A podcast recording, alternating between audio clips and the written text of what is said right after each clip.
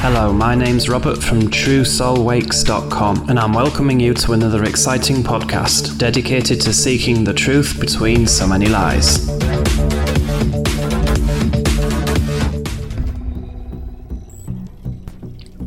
Hello and good morning. Welcome to episode 4A.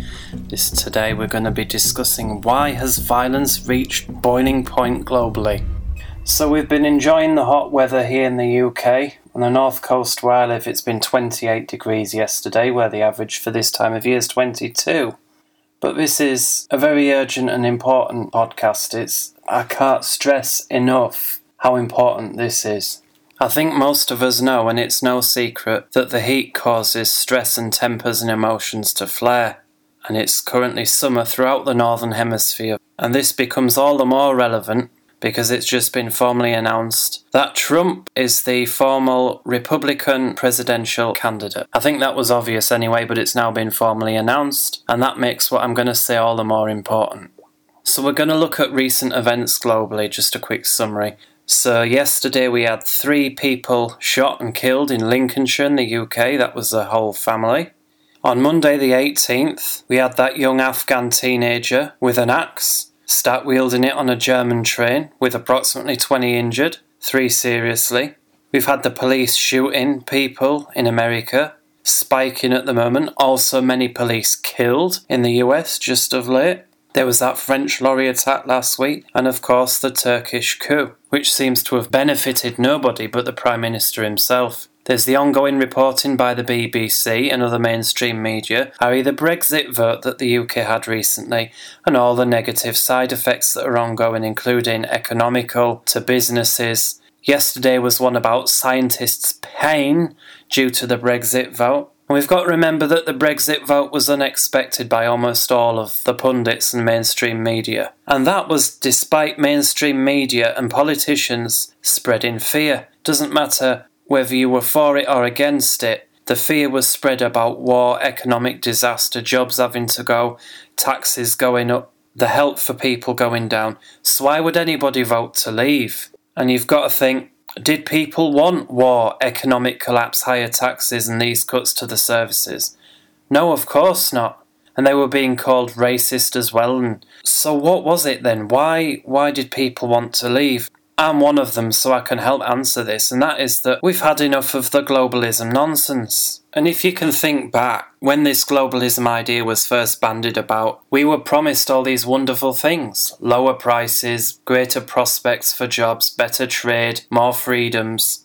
But thinking about it, it's been anything but. Prices have gone up here for all the things that you need on a regular basis be it household bills, be it food, rent, anything that you need to pay on a regular basis has gone up. The only things that have gone down are like cheap plastic toys from abroad that you wouldn't need very often. So, who are the main beneficiaries then when all these prices of everything that you're buying every day goes up and up? Well, it's the huge mega corporations that benefit, and more specifically, the very few people at the very top of these. It's not even the people working at these corporations lower down. Most of them are on minimum wage. So let's call this the hidden hand or Mr. Global. And I have to be very careful here because I don't want to risk alienating some listeners, and nor do I want to ignore the main issues that are at play here. So let's just think about it like this for a moment. Politicians are not stupid. We know they make some stupid decisions, but politicians are not stupid people. They get into power and they're reasonably intelligent or above. So, why do they make so often stupid decisions that the ordinary guy on the street can see? Why on earth did they decide that it's stupid? Can't they see it's going to lead to this? A recent example in the UK is the decision to renew the nuclear missile submarines at a cost of, I think it was estimated, £143 billion. The UK is heavily in debt, it's cut back all its services. So, why is it doing this? Well, you've got to then think to the next step, which is the lobbying by the mega corporations. We're now looking at the huge industries that develop these weapons, that develop the submarines, let's call them the military industrial complex, have lobbied MPs or bribed them who have voted on this decision. Who, at the end of the day, controls the building of these huge military projects? Well, it's the same people controlling these huge mega corporations. It's Mr. Global. And Mr. Global knows, as well as we do, that with all the heat, it leads to emotions and increase in violence. We also know that one of Mr. Global's objectives is to take the guns away from America, from the citizens in America, obviously. But some even say that they're trying to look for an excuse to roll on martial law, whether that's in America or in Europe or elsewhere. So we've got to take something home from this. Because no matter where you are on the truth of spectrum, I think we can all agree on this. Society across the world is being divided in as many different ways as possible right now.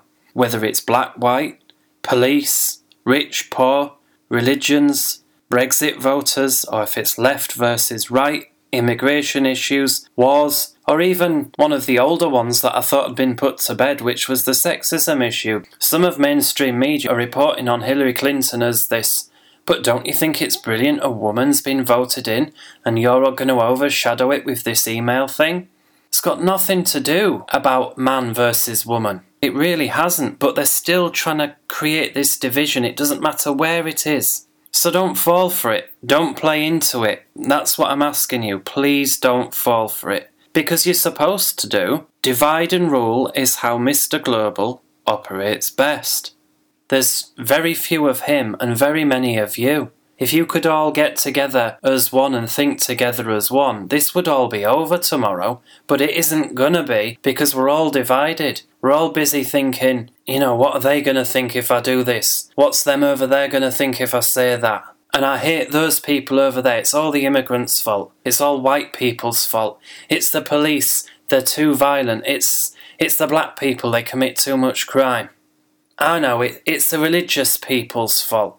Religion only creates wars, so it's all their fault. That's exactly the kind of thinking that they're wanting you to think. It doesn't matter which one of those beliefs you subscribe to, or how many. As long as you have at least one or more of those beliefs, they're happy. And when we realise that arguing about skin colour is as pointless as arguing, let's say, you went to the moon, what colour spacesuit you're wearing, it's that pointless. We're all the same underneath. Granted, some people may run a little quicker, you know, men are generally a little stronger than women. There are these differences, but they're minor in comparison to what they're trying to make us think. Certain people are not susceptible to commit crime from the moment they're born. That's more to do with circumstances that they grow up in. If you're in a poor part of town, whether you're black, white, Asian, blue, or pink, makes no difference.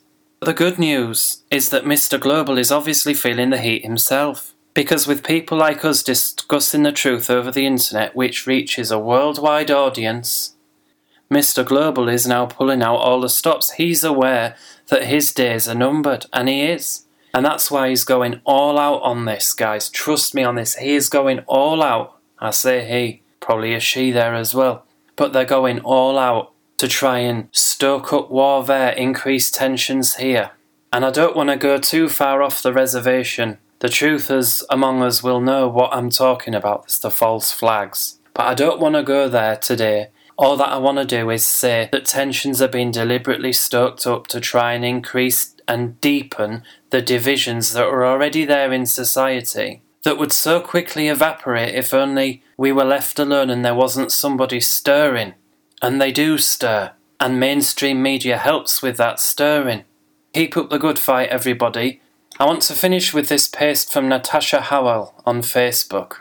Now, this lady is a black lady and she lives in Andover, America, and this is her post.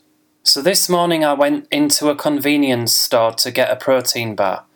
As I walked through the door, I noticed there were two white police officers, one about my age, the other a few years older talking to the clerk, which was an older white woman behind the counter, about the shootings that have gone on in the past few days. They all looked at me and fell silent as I walked in. I went about my business to get what I was looking for, and as I turned back up the aisle to go pay, the oldest officer, standing at the top of the aisle, was watching me. As I got closer, he asked me, How are you doing? I replied, OK, and you? And he looked at me with a strange look and asked me, How are you really doing? I looked at him and said, I'm tired. His reply was, Me too. Then he said, I guess it's not easy being either of us right now, is it? I said, No, it's not. Then the police officer hugged me and I cried. I'd never seen that man before in my life. I have no idea why he was moved to talk to me on this day, but what I do know is that he and I shared a moment this morning and it was absolutely beautiful. There were no judgments, no justifications, just two people sharing a moment. And I think that post sums up what can be possible and what is possible.